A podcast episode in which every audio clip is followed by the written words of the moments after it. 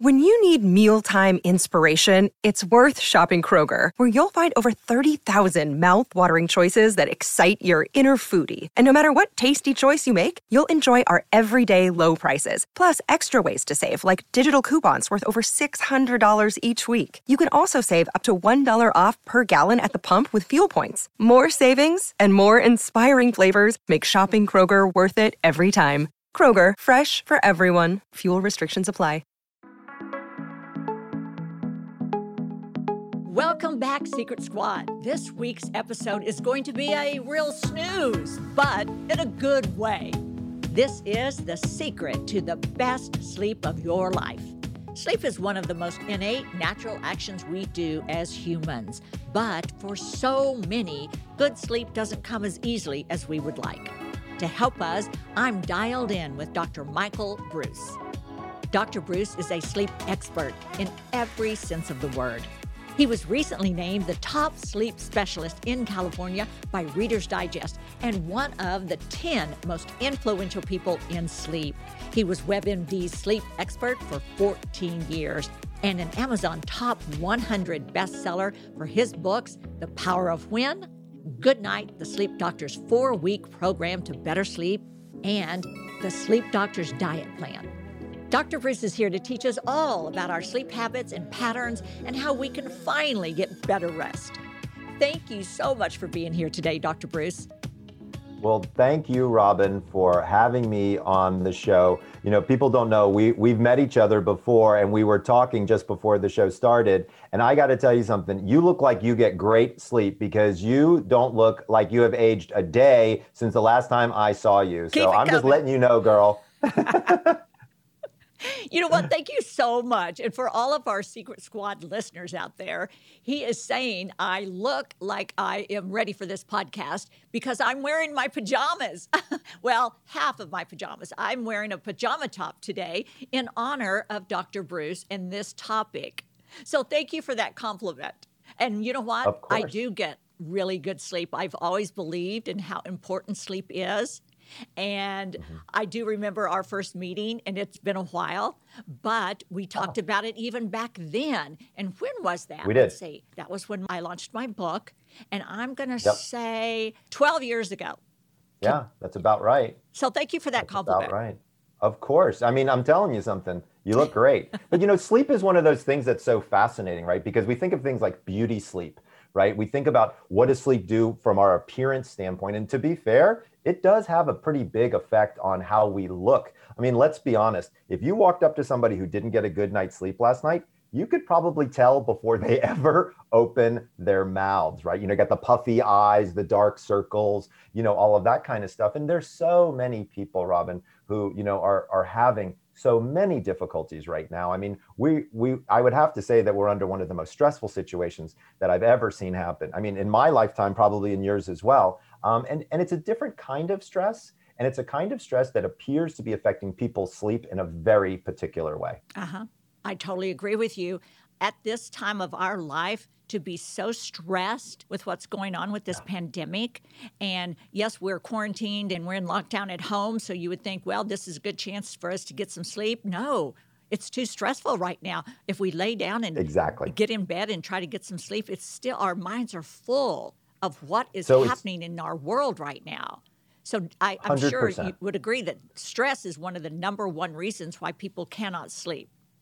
So, first of all, I'm so glad that you dialed us into this exact question because this is the question that is on so many people's minds. You know, people are coming to me all the time, Robin. They're saying, like, Michael, this doesn't make any sense to me. I'm in my home now more than I've ever been before, and my sleep is worse. What is going on? So let's break it down a little bit for everybody out there to understand why is our sleep not so great right now, and then some of the things that we can do to improve that sleep. Good, all right. good. So the very first thing is people are no longer waking up at the same time every day. Right. So this is kind of interesting. So what people are doing is they're waiting until the last possible moment. They don't have a commute anymore. They throw on a ball cap or they get on a Zoom call where they they have their their uh, thing up, and so nobody can see them. And what's happening is they're not scheduling their sleep. So con- circadian consistency turns out to be the most important factor that we're talking about here. Hold on a second, Dr. Breus. What is a circadian? What is consistency? Break it down for us, right? So our we have two systems in our brain that make up sleep. One is called sleep drive. This is that feeling of sleepiness that, that is created throughout the day. The other is called our rhythm or our circadian rhythm. So a lot of people don't know what a circadian rhythm is, but many people actually use one every single day. So you ever notice how you get hungry around breakfast time, Yes. around lunchtime, and around dinner time? Yes. That is your circadian rhythm for hunger, right? Same holds true with sleep. There's another one of those for sleep. Specifically, most people, at least here in North America, have a tendency to go to bed between 10 and about 11:30 at night. That's that's good, but it's the wake up time that they're being inconsistent about. Yes. Okay, why is it so important for this circadian rhythm? So when we wake up and our eyes open up in the morning, sunlight comes in. When sunlight hits our eyes, we have very special cells in our eyes called melanopsin cells, and it turns off the melatonin faucet in our brain. This is important. So you ever experience brain fog? Like you wake up and you're like, oh, I can't. I, that's because melatonin is still flowing in your brain, but Wow. sunlight helps bang cut it down. So if people wake up at the same time every single day, our body knows what to do. wow. And that's the key, right? And so waking up at the same time every single day, we all get the same start, different times, of course. Some people want to wake up early, some people want to wake up late, but it's the consistency that our body really, really craves, which we unfortunately threw out the window with COVID. The second big thing, movement. I know it's kind of crazy. Like, why am I talking to a sleep doctor about moving? Yeah. Here's the thing to remember, guys sleep is recovery. If you don't do anything to recover from, you ain't gonna sleep too well. Okay. And so, right, think about it. So people aren't moving, like we're not walking to the car, we're not walking to the mall, we're not walk, you know, we're not having our exercise because the gym is closed down and these types of things. So movement turns out to be incredibly important. So we're sleeping at all these crazy hours and we're being really sedentary. Okay. Right. Those two things alone are messing up sleep, but it gets worse. There's two more problems that we have to address caffeine and alcohol. Right. So there's been an increase in both. All right. I, I have some suspicions as to why. So when we look at coffee, the couple things that people need to understand is you should be stopping caffeine by 2 p.m. All right. Why? It has a half-life of between six and eight hours. So if you stop at two, eight hours later is 10 o'clock. When most people are going to bed, at least half will be out of your system. Here's the big problem, Robin, is people are at home and instead of making one cup of coffee, they make a pot. Right. And then they've been sitting for 40 minutes at the Zoom call. So they say, you know what, I'm going to stretch. And they walk into the kitchen and they warm up their cup. And then they go back. And then they do it all day long. We're seeing caffeine consumption increases by 30, 40, 50% in some people, right? And they don't even think about it because they've got so much on board that they're not getting the caffeinated feeling. And so they don't even realize it. And then they're getting in bed and they're staring at the ceiling. They're like, what the heck is going on? Because they got so much caffeine on board. So that's that's a problem. And then the Yes. fourth one is alcohol, right? And so I'm going to be honest with you.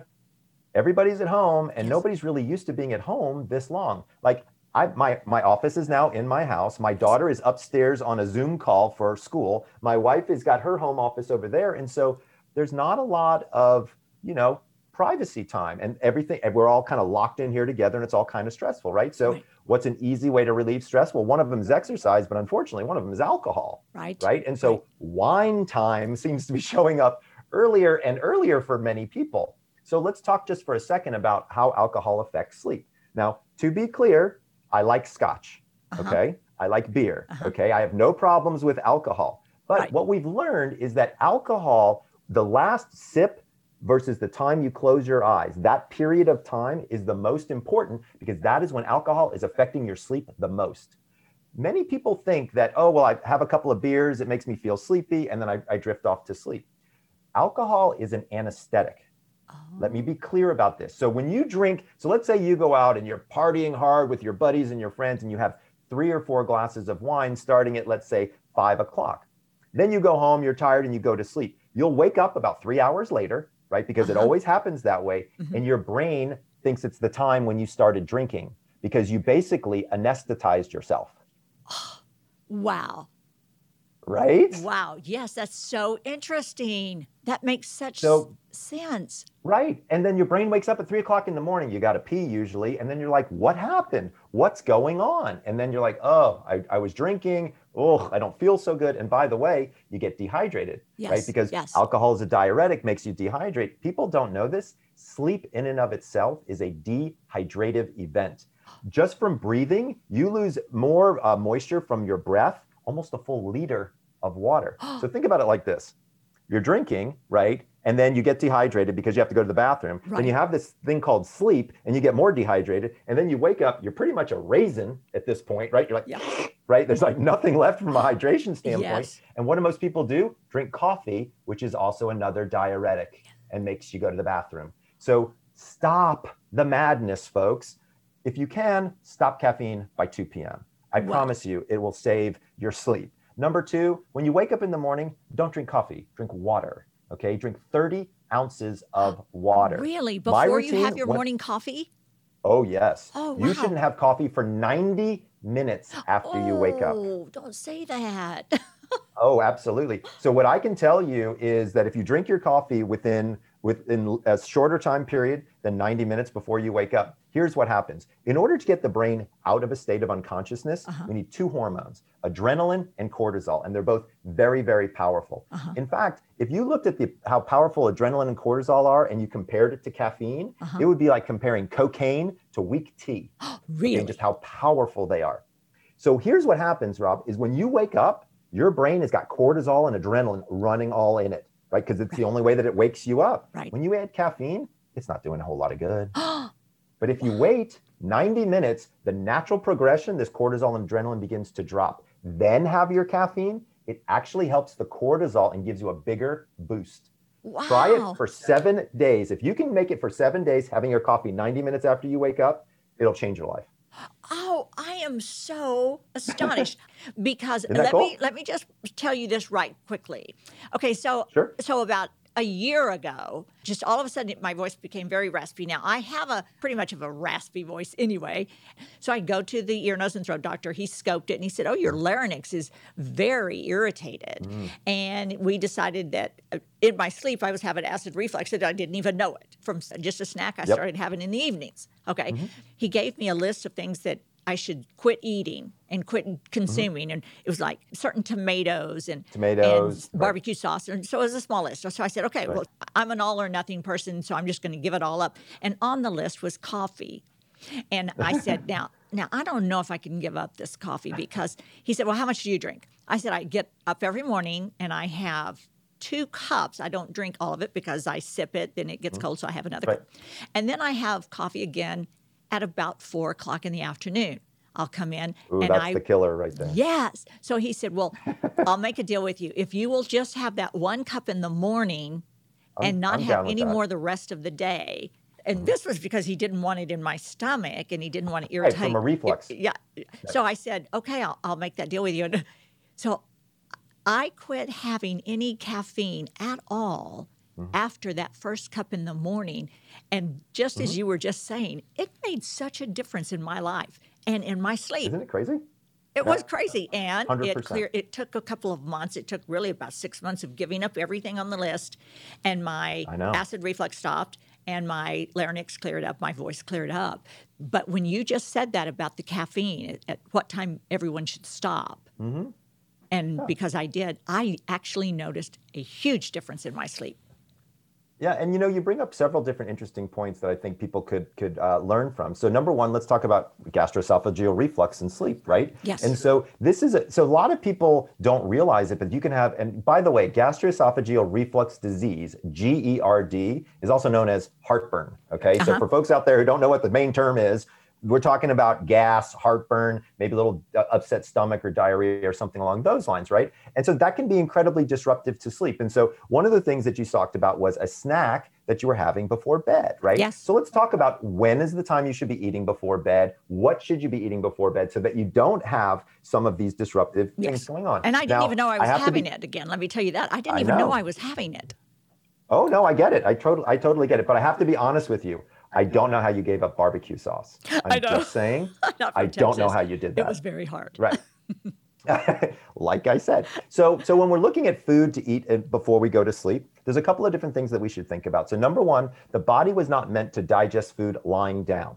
It was meant to digest food either sitting or standing. And it takes the body to clear that food to really get through the digestion process. You're looking at somewhere between 90 and 120 minutes, depending upon your age, what you ate, your physical uh, fitness level, your microbiome, things like that. Okay. So you should be stopping eating large meals. I would argue at least two, but probably three hours before bed. Okay. That will help avoid a lot of that, you know, upset stomach, things like that. But you shouldn't go to bed hungry either. Now, here's a little tip or a trick that I've been teaching people that can be quite helpful. So, number one, if you haven't had, if let's say you're you're eating earlier in the day, like six o'clock, and you're not going to bed until like 9 30, 10 o'clock, and your stomach's rumbling and it's kind of hard to go to bed, you're going to look for a 250 calorie snack.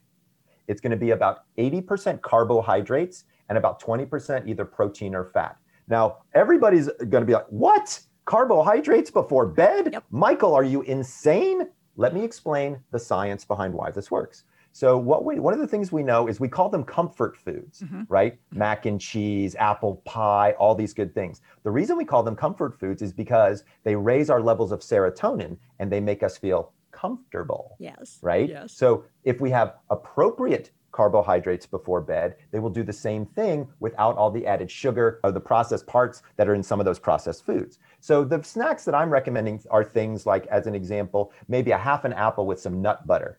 Right, so you get the carbohydrates from the apple, you get the protein and fat from the nut butter. You you settle that craving, and you go to bed and you feel okay. That's know, exactly or like my, a- my bedtime snack. I have There you go. almond butter, pure almond Right. butter, and an apple. Right, And, and, I, and, see that's that apple slice in that almond butter. Right, exactly. And so that that's exactly the type of thing that I tell people. So that way we don't, you know, go to go to bed hungry. Now, to be fair, there's some people who are like, wow, I don't think I could eat that much before bed. So I have another one that people can talk, talk about, Okay. uh, which is kind of interesting. So I created this recipe called banana tea. All right. Now, most people don't know this, but magnesium turns out to be very, very important in sleep. And unfortunately, most of us are deficient in magnesium.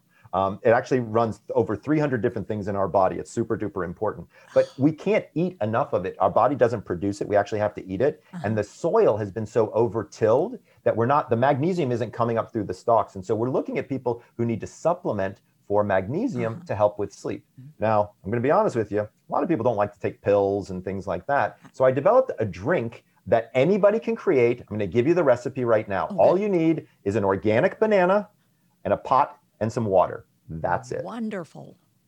So it turns out that magnesium is nature's sleeping pill. Um, a- a- we love, love, love bananas because they've got so many good things for sleep. But it turns out that the peel has three times the amount of magnesium as the fruit itself. So here's what I have people do take an organic banana, wash it off, cut off the tip and the stem, cut it in half, leave the fruit in it and the peel wrapped around it. Take your two banana halves, drop them into a pot of three cups of boiling water and boil it till it turns brown. It'll be, take about three or four minutes. Then you just drink the water. All I'm talking about, guys, this is banana water, okay? You're Uh-huh. boiling a banana and making banana water. It's loaded with phytosteroids. It's loaded with magnesium. It will not interact with any medications. You can give it to seniors. You can give it to children. I got one mom, and she pours it into popsicle molds, and she gives it to her kids, and she doesn't tell them. It's awesome. Oh my heavens, that is phenomenal. What is the youngest age that you can give that to? A baby. Uh, you could actually, because it's just water, you could actually be giving it to children who are, I would say it would be safe to give to children above the age of five for sure. And you talk to your doctor about it and make sure that it's okay for them to have magnesium. But honestly, it's like eating a banana. So at it. whatever age your child can eat a banana, you can have banana tea. Because remember, there's no tea in it, Right. it's just banana water. Just banana water. Oh, great. I, I was asking because I have a brand new granddaughter because she's only. Congratulations. even- I know, thank you. So I'm so proud. She's only six weeks old, but I, I was thinking of, you know, they're trying to put her, get her on her sleep patterns and everything. So, of So, course, I would so never. we can talk about that too, because um, I don't know if you remember, but I actually helped Gretchen DeRossi and Slade Smiley with Skylar, um, their daughter, who was having sleep problems. Um, right, and so and so this is an right. This is a really interesting topic um, for many people out there, grandparents, parents, things like that. Because here's the thing I want to get out there: is a lot of people think that there's this method called the cry it out method Oh, right? Where we we basically put the child in the cage and we leave them there. Oh, right? I can't even. So I can't stand the thought of that. well, well, well, just hold on. Just Okay, hold on. So okay. it's interesting. So, so this is a theory that came out from a professor at Harvard. His name was Dr. Richard Ferber, and it's called Ferberization. Right? You remember back in the day when we saw all that stuff, and you know, I mean, people don't remember a guy named Dr. Spock from way back in the day. But Yes, but there's I been a lot of kind of interesting. I know you and I do. I'm Um, so it's kinda 67. I remember. Well, I'm 53, but I do remember Dr. Spock. But what's fascinating here is this cry it out method. The doctor that developed it, within a year, he came out saying this was a bad idea. oh, good. But the press got a hold of it and started popularizing it. And so lots and lots of people do this quote, cry it out method. Now, I'm going to be honest with you. At some point, you got to leave the kid in the bed. Okay. right. I totally get that Right. part. But the biggest problem that most parents have is they don't realize the concept of what's called object permanence. So I'm going to explain it very quickly. So when you are an itty bitty baby, um, you don't understand that when somebody leaves the room that they're coming back. Right. You don't understand that. That's the idea of object permanence, meaning there's this woman, she's super nice, she smells really good, she seems to be feeding me, but she's putting me here and she just left and I don't know if she's ever going to come back. Oh, The reason that this is so important is when a baby falls asleep on your chest, which is the most delightful feeling in the universe, okay? There's nothing better than having your child, I'm just going to tell you, falling asleep. I mean, it's, it's awesome, right? It is But little ne- neck snuggle and oh yes. Right. But here's the problem. Here's where we're not doing these children any favors Mm-hmm. is because this idea of object permanence, they fall asleep. Now, remember, when kids fall asleep, they are out. Like, I don't know about you, but like when I lift my kids up, like when they were small, like they'd be like, uh, you know, they'd be completely asleep, pulling them out of the car, like never, right? They like, they, nothing wakes them up, right? Right. Right. So here's what happens is you take a baby who's not going to wake up and you put him in a crib and they're going to wake up in the middle of the night Right. and they're going to look around and they're going to freak out Right. Right. because the last thing that they know is hey i was just hanging out with mom and it was really nice and warm and snuggly Oh, and now i'm in this cold crib thing like Yes. what the heck is going Where'd on she go? and then they start to cry Yes. it kind of makes perfect sense doesn't exactly. it yes. right Oh. so this is why when we put these children down they must be awake and they must learn to soothe themselves to sleep right? So there's lots of different ways to do that right? Maybe it's uh, that there's a mobile that they can watch or a, a, a lullaby that they can listen to or maybe the parent is in the room but the child is in the crib and if the child lies down then the parent's willing to read a book in a nice calm voice right? And have a routine that the child can follow. And to be fair it will work right, Right. it's not Right. that hard right? people are making it too hard right it's it's really not that difficult so i love the fact that your children have now got grandchildren that they are now doing all kinds of fun and interesting things with from their sleep mm-hmm. perspective Yes. because again it's so important to everything that we're doing so getting back to our original question which Okay. was what's going on during covid with sleep and all of these different things i've named four things that i wanted people to be aware of but the good news is i feel very confident that i've got some tips and some tricks that they can do now that can actually be helpful for their sleep. So if you're cool with it, I wanted to just kind of lay it out there. I love it. I, I yes, I am like I, I can't hear enough from you right now. So keep talking. You bet, you bet. So I have a five step plan that will cost you no money. You can institute tonight, and I promise you it will affect your sleep in a positive, positive way. Okay? Yes. So this is the secret, right? Because the show is called The Secret, That's right. That's so I'm right. going to give We you the secret right now. exactly. Okay. So here's the secret. So step number one is choose one wake up time. I don't Okay. care what it is, but it has to be consistent. Remember, I was telling you about how that consistency is so, so, so important. That's right. So choose one wake up time. Um, if you want the most accurate wake up time for your body, if you go to chronoquiz.com, that's my website, you answer a series of questions, I will actually tell you your appropriate bedtime and wake up time based on your biological circadian rhythms called your chronotypes. Oh, I love it. Can you spell that? Can now you- spell chrono? C H R O N O Q U I Z dot com. Now, a chronotype is like, for example, if you've ever been called an early bird or a night owl, those are chronotypes. So Mm-hmm. Okay. when you take this quiz, you're going to see me asking questions about sleep schedule, timing, personality, and things like that. People will fall into one of four categories, and then the information's right there. Perfect. So, step number one, one wake up time. Step number two has to do with caffeine. Stop caffeine by 2 p.m., right? Remember that half life. Stop, stop, stop. Perfect. And you've already done it, which is which you've done a great job of.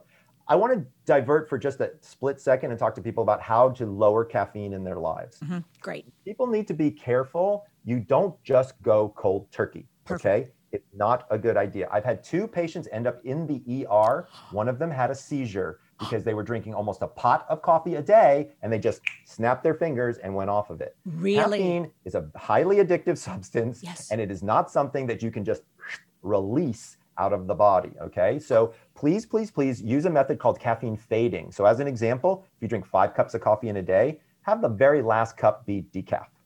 Perfect. You'll drink your four, do that for seven days. Then your last two cups are decaf. Do that for seven days. Then your last three cups. Like just march yourself out. Otherwise, you could end up with a big problem. Wow. Step number two stop caffeine by 2 p.m.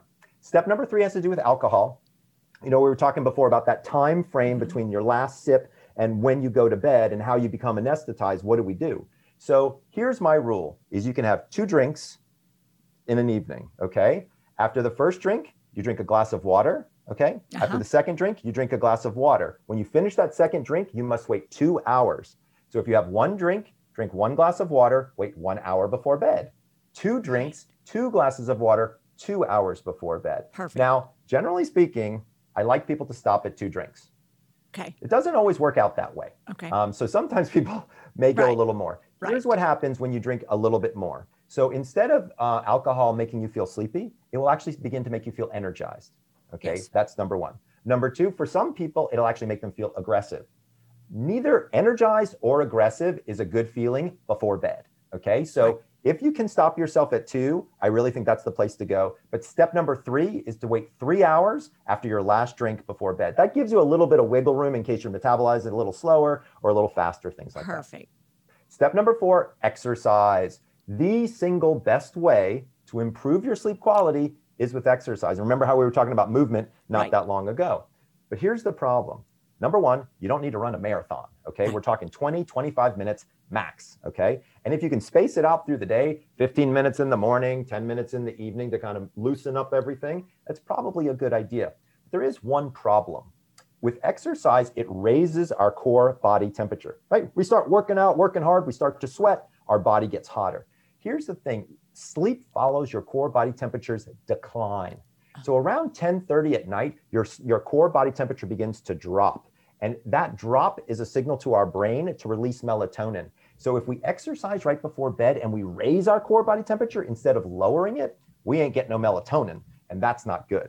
So step number four is to exercise daily, but stop exercise four hours before bed. Okay? Really? Four hours before yep. bed? Four hours before bed. What about people who go to bed and have sex. That's an exercise. Absolutely. So let's talk about sex. First of all, most people ask me this question. My third book, which was called The Power of When, mm-hmm. is I teach people the perfect time of day to do everything. Would you believe it that the most popular chapter is the perfect time to have sex? Uh-huh. I, I Probably not so. a big surprise. Not surprised. not right. surprised I'm not surprised either.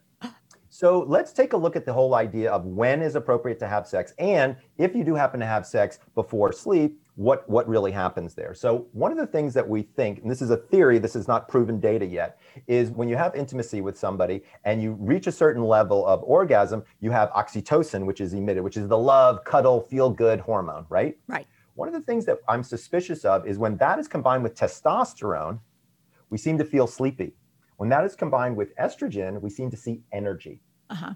Many women that I speak to after having sex report a feeling of energy and complain that their husband falls asleep. Right. Right. right. And so, so there's a, there appears to be an energy difference for women versus men, depending upon the situation. Now, clearly, plenty of women can fall asleep after that. And to be fair, I'm right now just talking about the male female differences in hormones. This could be a female female couple, this could be a male male couple. Uh-huh. Right. And right. so we're starting to look at this what is the right time to do that. So the one of the ways to do that is to look at it from a male perspective, at least initially. Uh-huh. So you need five hormones to have successful sex. You need estrogen, testosterone, progesterone, adrenaline, and cortisol. All need to be high, and melatonin, the sleep hormone, needs to be low.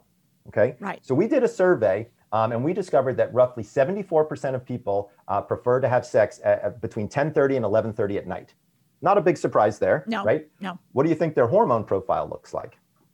It's the opposite, right? Really? melatonin Yes. is high, Right. and True. all those other True. things are low, right? After a long day. So True. that exactly. So that gives you one hint as to when might be a better time to to have sex with your partner. Um, but then, what do most men wake up with in the morning? the desire to An have erection. sex. That's right. Exactly. Because why? Because their testosterone levels are high, because their cortisol levels are high, and because their adrenaline levels are high. That's right. If that if if that's not Mother Nature telling me when to use that thing, I don't know what is, right? That's right. That's right. So when we look at sex, it may make more sense to to talk with your partner and say, you know what? It's not not tonight I have a headache. It's not tonight I'm so damn tired. exactly. Like can we can we get intimate in the morning and can we have that connection in the morning? Here's what we found. People who move sex to the morning, they find that number 1 from a performance standpoint, they actually do better. Specifically men, erectile dysfunction seems to be much lower in the mornings um, and libido issues seem to be much lower in the mornings. Um, the other big thing is the connection is better. Um, Yes. We're not really sure why. I have several different theories about it. The biggest one I have is that it's actually light. Um, so, you know, I would think that they don't are- have much on their mind in the morning. They're up, they're awake, and they haven't had time to get a lot on their mind. So I would think, of course, the or- morning is the best time to connect. yeah, and exactly on all kinds of levels, right? I mean, it doesn't have to be just on the intimacy level. It can be on the relationship level. It can, but again, looking at doing things at night when you get in bed after a long day with lots of stress and all these different things, and the pandemic is going on. Honestly, I would I would tell people do yourself a favor, take a field trip and have sex in the morning a couple times. See Yep. what happens. Yep. You might be surprised. I love that. I think you're right. Great. Brush your teeth first. Yeah, exactly. Sneak out and brush your teeth, then come back. exactly exactly Great. so you know sleep is such a multifaceted component and there's so many different areas so step number 4 is Mm-hmm. to exercise daily but stop exercise four hours before bed Perfect. now my last step is step number 5 Mm-hmm. so this has to do with wake ups so when I wake up in the morning, I have a very specific routine, and I, and I think it makes a lot of sense for people. So, number one, you should hopefully wake up without an alarm. Now. It would be great if everybody could do that, but it doesn't always work out that way. Like some people have to get up super early, some people, you know, whatever. So, what you want to be, if you are waking up at the same time every single day, like step number one says, Right. you'll eventually wake up naturally without an alarm at that time because your body will set. It takes approximately 21 days to do that. Okay. So 21 days to establish that habit and to reestablish that circadian rhythmicity. So that will be certainly helpful there. But when I wake up in the morning, here's what I ask people to do. Number one, five deep breaths. Before you get out of bed, before you do anything, like let's wake up the respiratory system. Like you know, a nice big count of four in and a nice big count of four out. Just wake yourself up. Swing your legs over. On your bedside should be a recyclable container Uh-huh. with fresh water in it. Okay. Room it. temperature is preferred, right? You should have anywhere from 15 to 30 ounces. Remember, you're a raisin when you wake up. I want you to be a grape. Okay. Yep. yep. I love it. right? So drink your water and then walk over to the window and get direct sunlight.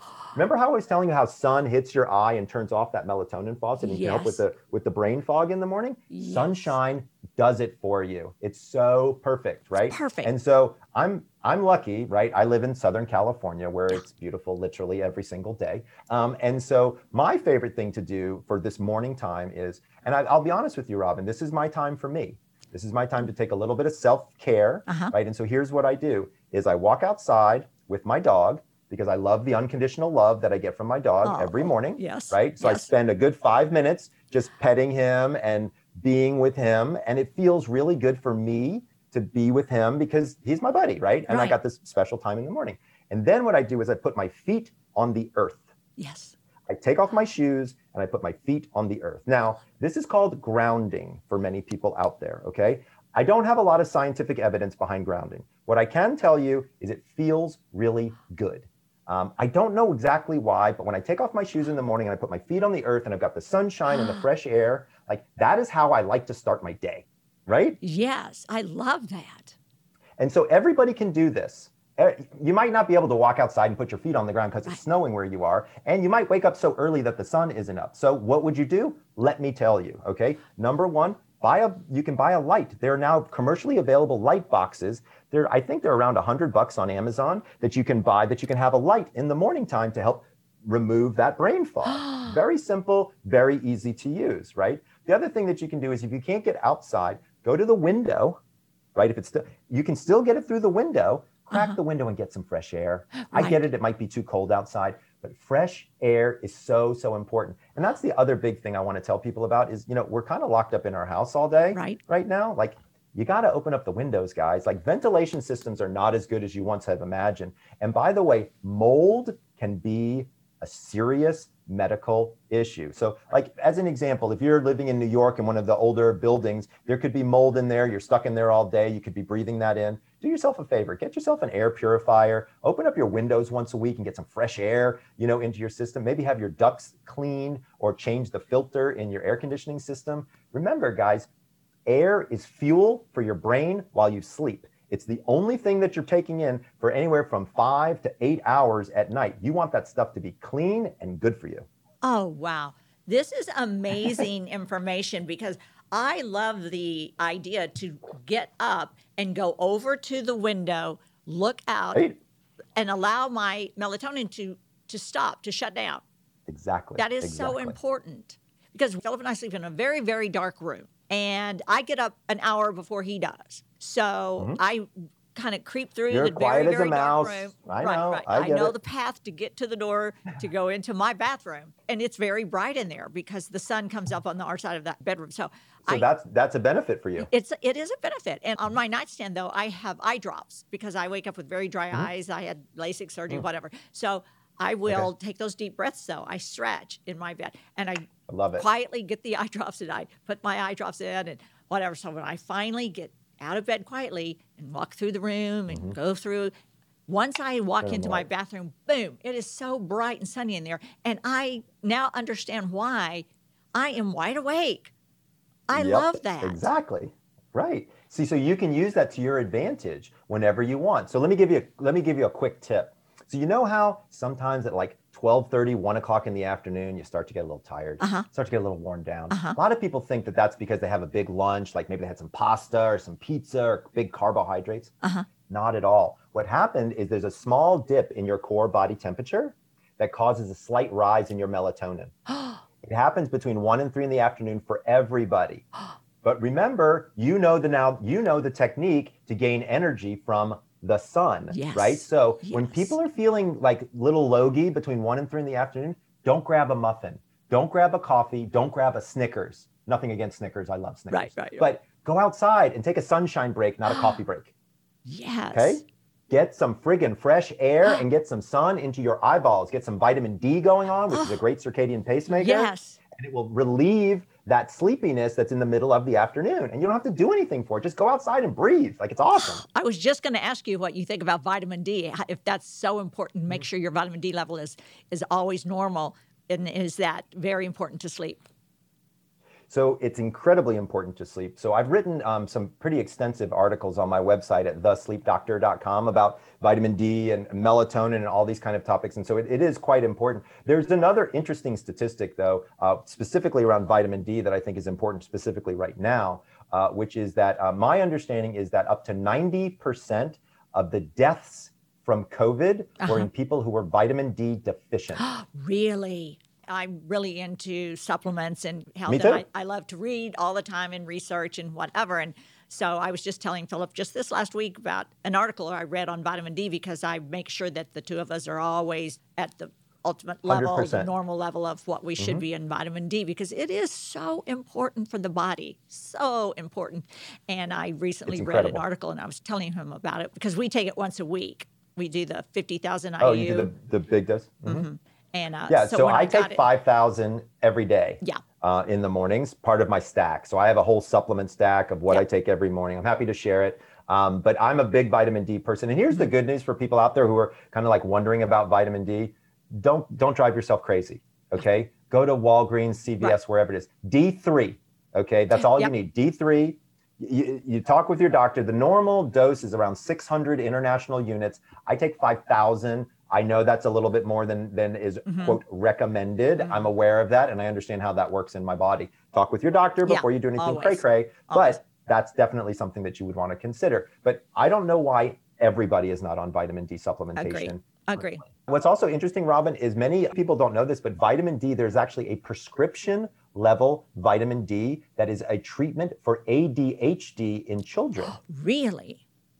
And it is a great option to Ritalin uh, and some of those stimulants. Um, it's a vitamin D. It's very interesting. It came out about five, six years ago, but many people don't even know about it. But it's a more natural way to help. I mean, we're talking about vitamin D. Right. It's a more natural way to help these kids who've got, you know, ADD, ADHD, and of course they have terrible sleep problems uh, yes. as well. I love that. I love that. I've always been into anything natural uh, and, and uh, as opposed to anything synthetic. So I'm always, like I said, reading and researching and such. But I'm glad that you Yeah. said that about vitamin D.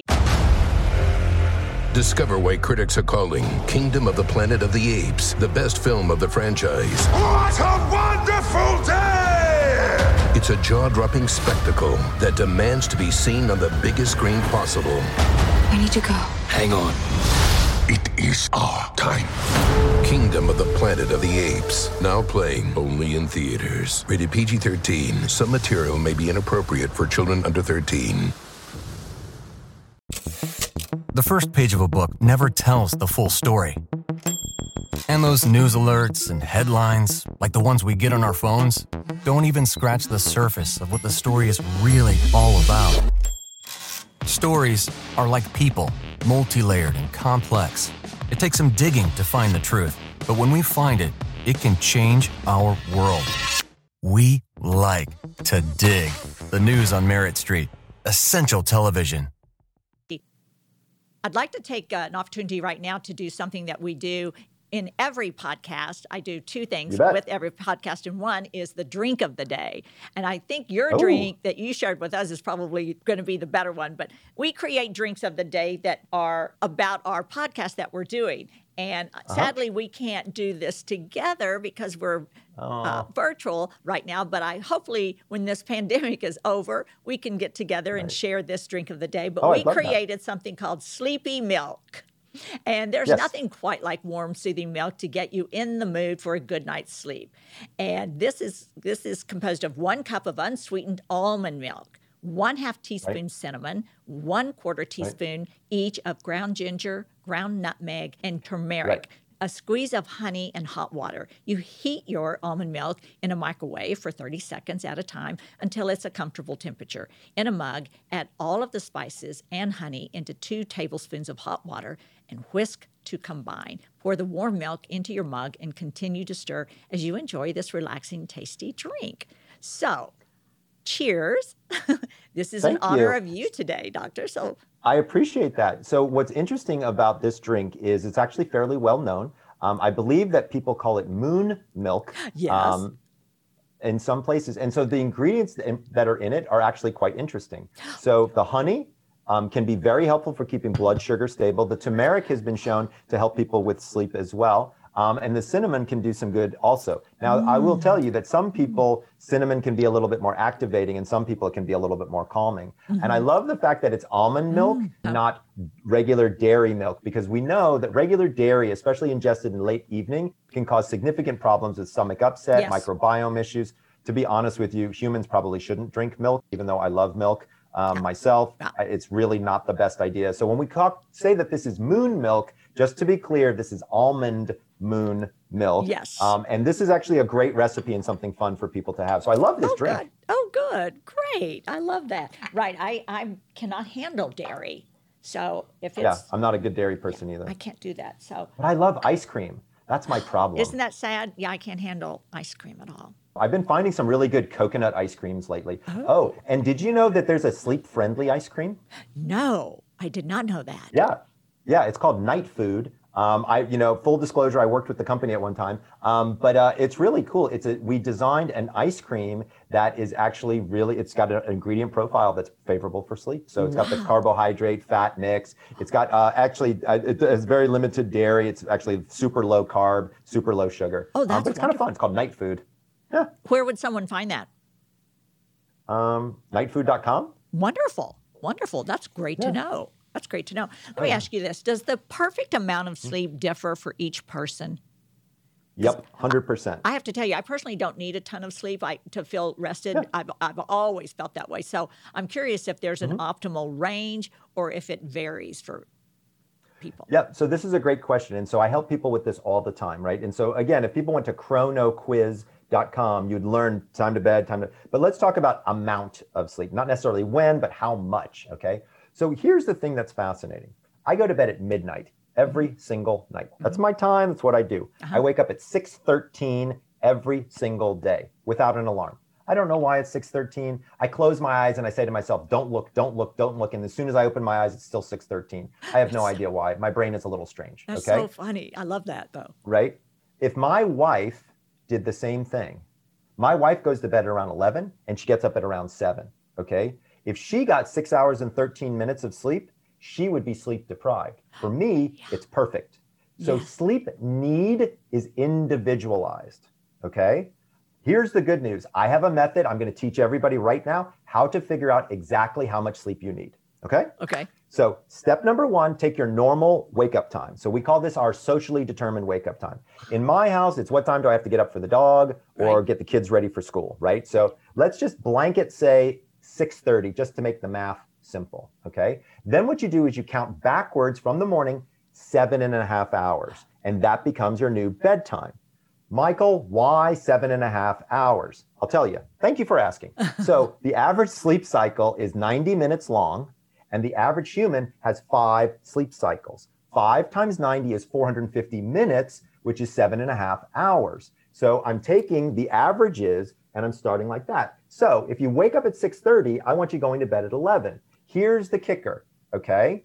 If you wake up before your alarm, you don't need as much sleep. So you can scoot your bedtime a little bit back, a little bit later, right? Oh. But if you still need that alarm after about two weeks, maybe you should go to bed a little bit earlier.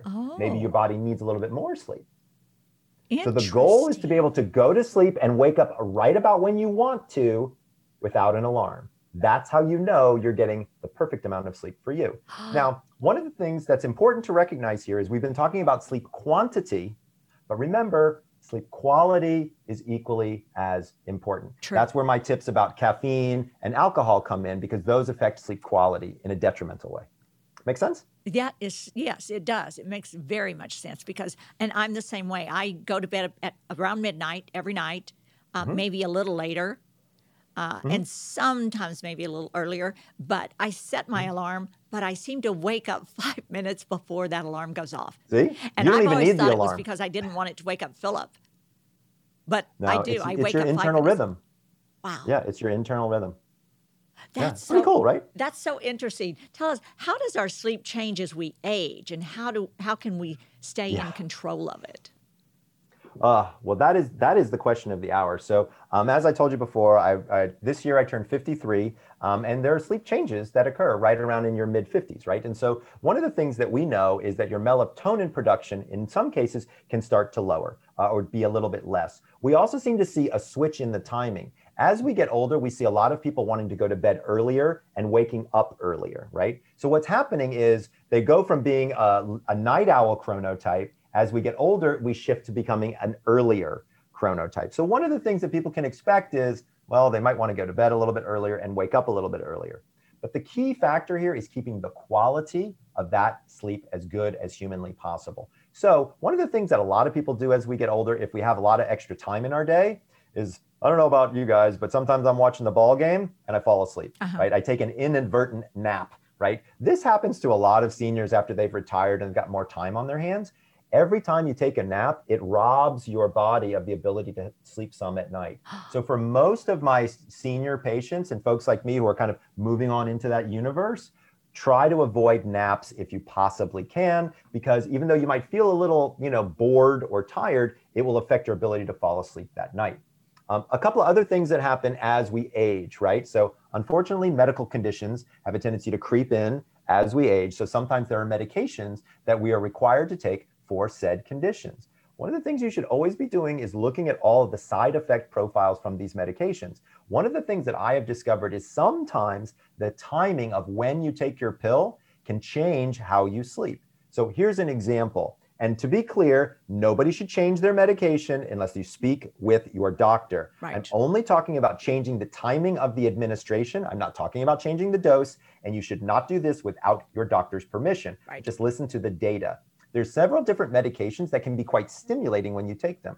An example of that is a medication called Wellbutrin. Wellbutrin is an antidepressant um, that many, many people use. It's also called Chantix. Um, it's for stopping smoking and things like that. It turns out that this is a very effective medication, but very, very stimulating. So I had one patient that arrived in my clinic and they said, um, Dr. Breus, I, I, I can't fall asleep. I'm up all night. What's going on? So when we looked at her medication profile, I was like, oh, I think it's this. I said, let's talk with your psychiatrist. Can we move that administration to the morning? We did. Sleep problems magically disappeared. Now, this is one example of things that people can be looking out for, right? What could be going on? So, as I get older in my years and I start to have to be on medications, hopefully not, but if I do, how do those have an effect on my sleep? The other mm. thing has to do with supplementation, right? Right. So, you said you're a supplement person. I'm a supplement person as well. We really have to understand where we're getting the supplements from, what is the quality of said supplements, and then can those supplements have side effects that have to do with sleep? Because unfortunately, many different supplements are not well clinically tested. Um, in fact, most are not well clinically tested. So we need to just be careful and make sure as we kind of walk into that universe that we're doing all the behavioral stuff that can help us maintain our sleep. Wow. Okay, let me ask you this. This is totally a personal question. Why is it that I can be so regular with my sleep pattern and then all of a sudden I will just start waking up at, let's say, consistently at four o'clock in the morning? What does that mean? Yep.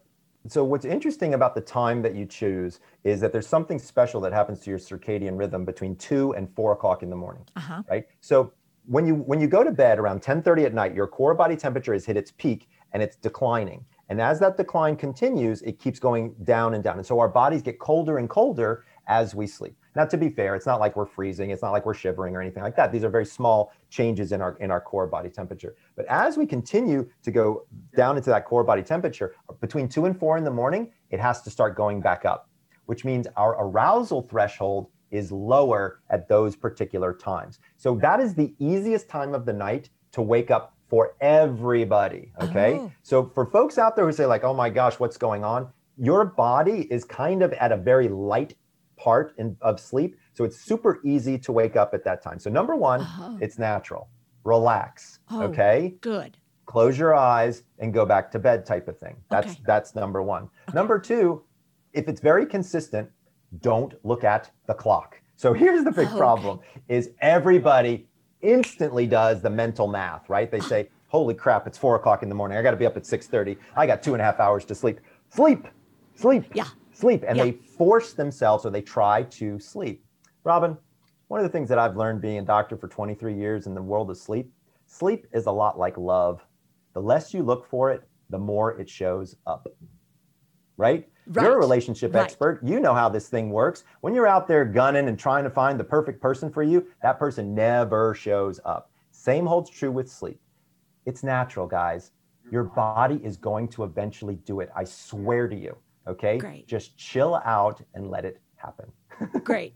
I, I was just afraid it was like something hormonal or something, you know, just something else. That's Well, really great to So hear. here's the good news is it doesn't sound like it's hormonal, but for some people it could be. And so if this is something that's consistent, for example, if you wake up in the middle of the night and you're really hot, like you've had a hot flash, Uh-huh. that's something that you might want to talk with your doctor Right. about because that could be a sign of something called menopause. Right, right. Well, I'm in my menopause phase and I'm loving it. So I, Oh, that's not it. Okay. So another question. I'm really fascinated by dreams. And Sure. I don't really dream that much though. And if I am You do. dreaming, I don't remember them. Does everyone dream? Correct. Do do we all dream and not some remember, some don't?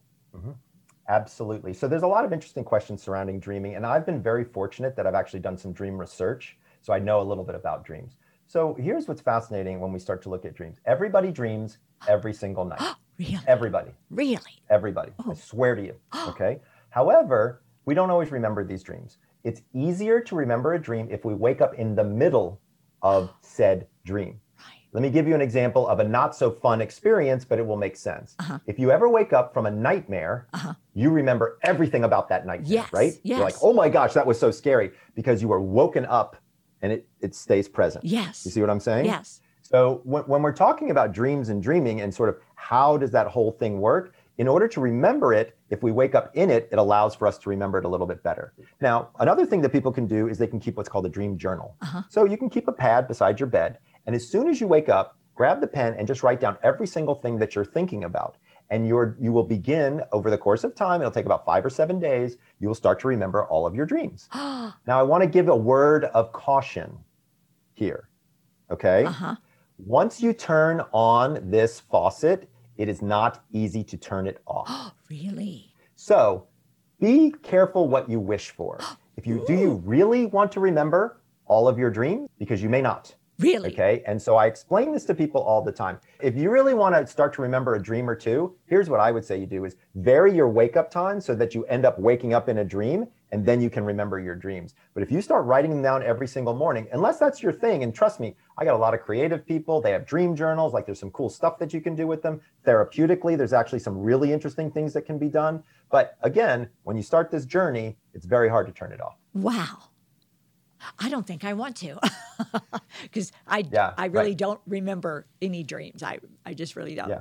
You seem very happy and you seem like you're having a wonderful life. Yes. So, I mean, honestly, let the dreams do the dream thing. Okay. And by the way, dreams do have a function. Um, there's two specific functions that we know from dreams. One is uh, memorial processing. So, taking information and moving it from our short term memory to our long term memory. This is what happens uh, during REM sleep. The second thing is a processing of emotions.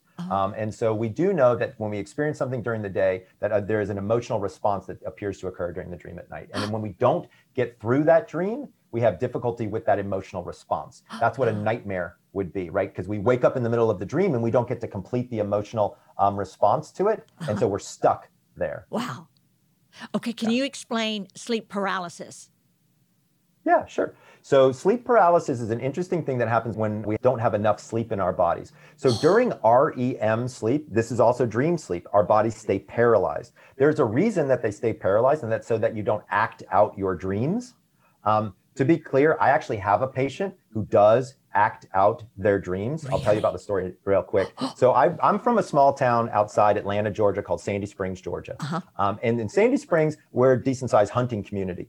Um, and if you're a hunter, you know that if you shoot a doe and you don't kill it, you either have to slit its throat or crack its neck. It's the most, right. It's the most humane thing to do, Oh, right? okay, This okay. man, who is my patient, who is a hunter, woke up with his wife's head ready to crack her neck. You can't make this stuff up. You can't make this stuff up. Oh so, first question you're going to ask me is Did he kill her? Right? You're going to ask me, right? Yes. Did he? No. Oh my God. No. No lives were spared for me to tell you this story. So, nobody died. Oh. The second question you're going to ask me Are they still married? Are they? Yes, they are. Oh. She's a very patient woman. All right. So here's what I'm going to tell you, and here's why this is so interesting. Right? Is um, what we discovered was is he had something called REM behavior disorder. Okay. REM behavior disorder is a very serious condition where you act out your dreams. Um, with one medication called Klonopin at a quarter of a milligram, we silenced the behavior completely. We kept her safe. We kept him safe. But here's the more important point that I want to bring up is with uh, REM behavior disorder, there's a 35% chance that it is a precursor for Parkinson's syndrome. Oh. And he was one of them. We, before we even saw Parkinsonian symptomatology, 10 years before we saw that, we saw his crazy dream behavior. We got him into neurology and we changed the path of his disease by just understanding what was going on in his sleep. Sleep paralysis was this guy, REM behavior disorder, who didn't have that mechanism working. We do have people, and it does work. And let me explain what happens. Okay, do. Sometimes people, when they wake up too quickly, Yeah. they stay in that paralysis state. Okay. So because that the body is you just woke up too fast, right? And so anybody that's sleep deprived naturally will get this sleep paralysis happen to them once or twice in their lifetime. Don't be concerned. It doesn't mean something terrible is going to happen. A lot of people think that they died um, and that their brain just hasn't kicked off yet. So because you're completely paralyzed. Yes. You can't move a muscle. The only things you can move is your eyes, and your heart is beating, but you're not really sure. I've had this experience many times, um, and so people think, "Oh, oh crap! Like I died, and my brain just hasn't like unplugged yet." That's not the case.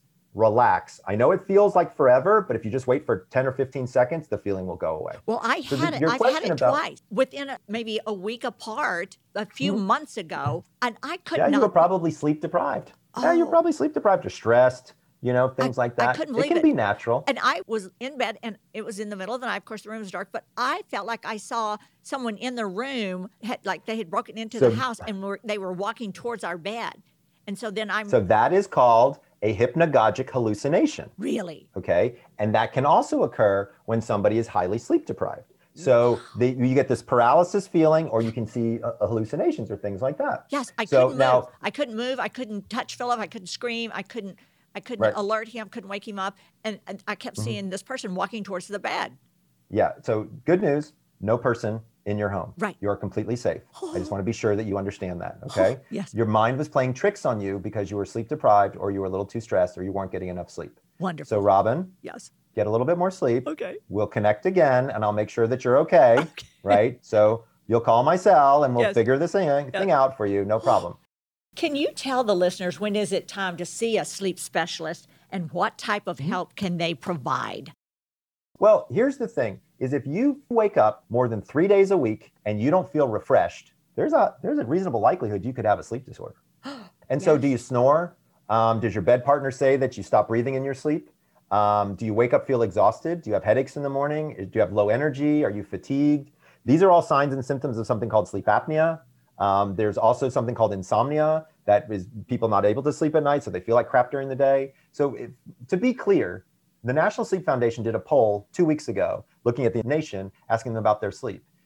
74% of people said that they get bad sleep at least three nights per week. I believe it. Okay. This is an epidemic. Okay. The epidemic is sleep deprivation. We have the time right now to be able to be doing so many good things for our sleep. You know, I gave everybody this awesome five step plan Uh-huh. of what they should do. And I really, really believe that if they did that, they would have a great opportunity to get some great sleep.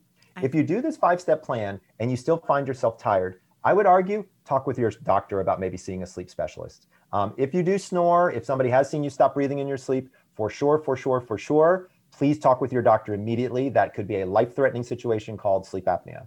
Um, but you'll know, I mean, everybody kind of has an idea of kind of when things aren't going so well. The good news is there are lots of solutions. And to be clear, as an example for insomnia, that doesn't mean that you're subjected to be on a pill for the rest of your life. There are behavioral techniques. Um, and if you have sleep apnea, that doesn't mean that you're going to have a CPAP on your face for the rest of your life because now there are devices like oral appliances. So people need to understand that sleep medicine has really started to move into the future. I mean, I've been doing it for 23 years, and I can tell you I've seen some amazing, amazing advances in sleep medicine and what we're learning about sleep. And, and now there are more and more sleep specialists like myself that are out and available. Every single major hospital in the country has a sleep department in it, and they have sleep specialists that are staffed there. So no matter where you're listening from, no matter where you are, if you can get yourself to a hospital, you can probably find a sleep specialist who could be incredibly helpful for you. So I'm here to tell everybody that there's hope, there's good sleep out there, right? It, you don't have to take drugs to do it, but if you do need a medication to help you sleep, that's okay too. Okay. However, you can get there in a healthy way with your doctor or your healthcare provider, I'm a fan of. Oh, I love hearing that. You've just been amazing. You have just educated the entire Secret Squad with so much information. I am just thrilled that you've been with us today. So I hope that you have time for one more thing that we do on every One more. podcast, and that is the game of the day. You bet. Okay, great. Because we do a game of the day, and the name of this game is Don't Sleep on It. Oh, okay. So, this is a game where you have to pay attention and stay sharp. I'm going to randomly pull a letter out of the alphabet. I have a bowl here, and they've Okay. got some letters. And I'm going to ask some questions, and we're going to work together to come up with answers that start with the letter I picked. We only have 60 seconds for each of the three rounds, so we have to work quickly. So, I've picked the letter A. Okay, number one, type of vegetable Artichoke. artichoke, a female celebrity, uh, uh, Andie MacDowell. Oh, oh, that's a good one. things in an office. Air. Oh, air, yes. Four, a makeup item. Makeup item would be, An applicator, like an applicator Yes, where you yes, applicate your yes. mascara. okay, number five, a sports team. The, Oh, the Atlanta Falcons. yes, yes, yes. Number six, popular song title. Uh, oh, America the Great. title. American, Oh, American Pie. American Pie, yes. Okay. Uh, America the Beautiful. America the Beautiful, yes. Grocery item. Uh, apples. Apples. Okay. In how many seconds? we did it in 53 seconds. Okay, round two. Nice. I'm picking another letter. Okay, the letter S. Go. Men's fashion item. Suspenders. Uh, suit. Yes. Something soothing. Um, something soothing. Sound. Yes. A U.S. city, Seattle. I just came to. Yep. And for a movie, Oh. Uh, a movie. Sleepless in Seattle. There you go. That's a good one. Okay, morning activity. We just talked Oh, morning activity. Sex, baby, sex. Okay, sugary things. Oh my gosh. Snickers. Yes. Sweet buns. Yes. Oh, I love sugary I'm things. hungry. I'm hungry. Okay, type of Me too. pet. A t- Snake. Snake. Yes, my son had a pet snake. Okay, how long did we do that? Oh, 50 seconds. Okay, here's another letter. This is our last round. M. Okay, like starting with the first one a breakfast food. Muffins. Oh, perfect. Two, a famous singer. Madonna. Oh. Oh, there you go. Oh, yay. Number three, things found in a bedroom. Uh, melatonin. Perfect. Perfect. Number four, an herb or spice. Well, we kind of got stuck on melatonin again. Oh, yes, that's good. That's good. Okay. Breed, a breed of dog. Oh, a breed of dog. Maltese. Oh, that's a good one. Oh, yeah. Maltese. I like those. Those are super cute. Oh, I've got the next one already. A cocktail would have to be the margarita. Manhattan. Oh. oh no, a Manhattan. Manhattan. That's very good. I live in Manhattan Beach. Oh, yes, Manhattan. okay, number seven, a side effect of sleep deprivation. Oh, moodiness. Moodiness. How long? Oh, 54 seconds. Not we bad. are good at this game. We are. Okay, thank you so much for playing it. Of course. This was super fun. I love playing games. I think everyone should play a game before they go to bed at night. Have some So, fun. you know, there's actually data to suggest that optimism before bed actually helps you fall asleep more quickly and gives you more positive dreams. So, I have, yeah, I have couples who actually, they like during COVID, they've been bringing out like old photo albums. Yeah. And like going, like having all those happy times, like Yeah. looking through all those fun times together and, uh, and going to sleep and their dreams are very positive. Or a gratitude list is another thing I'm a big fan of is just before bed doing a gratitude. Again, there's data to show that it can help with sleep. oh, I love that. A gratitude list every night before bed. Oh, yeah. Well, that brings us to the end. It was so wonderful. I really want you to come back. And So, number one, of course, I would love, love, love to come back and spend more time with you. I've had so much fun on this podcast. You're so much fun to hang out with and have great, great discussions with. So, oh. yes, yes, yes, I will be back. Oh, thank you so much because I just know that the information you shared today was life changing for our listeners. I'm just thrilled that you have agreed to come back. Now, can you tell the Secret Squad where to find out more about you on social media? You bet. So, if people want to learn more, you can go to www.thesleepdoctor, doctors all spelled out, .com, um, where you can find a tremendous amount of information surrounding sleep. I have the same handle on social, and my newest project is called Rested.health. Check it out. Oh, that's wonderful. And as always, Secret Squad, make sure to go to I've Got a Secret with RobinMcGraw.com for behind the scene extras from this episode. And you'll also find the recipe for our drink of the day. I'll see you next week. Oh, yeah. Sweet dreams. Oh, I love it. Bye bye.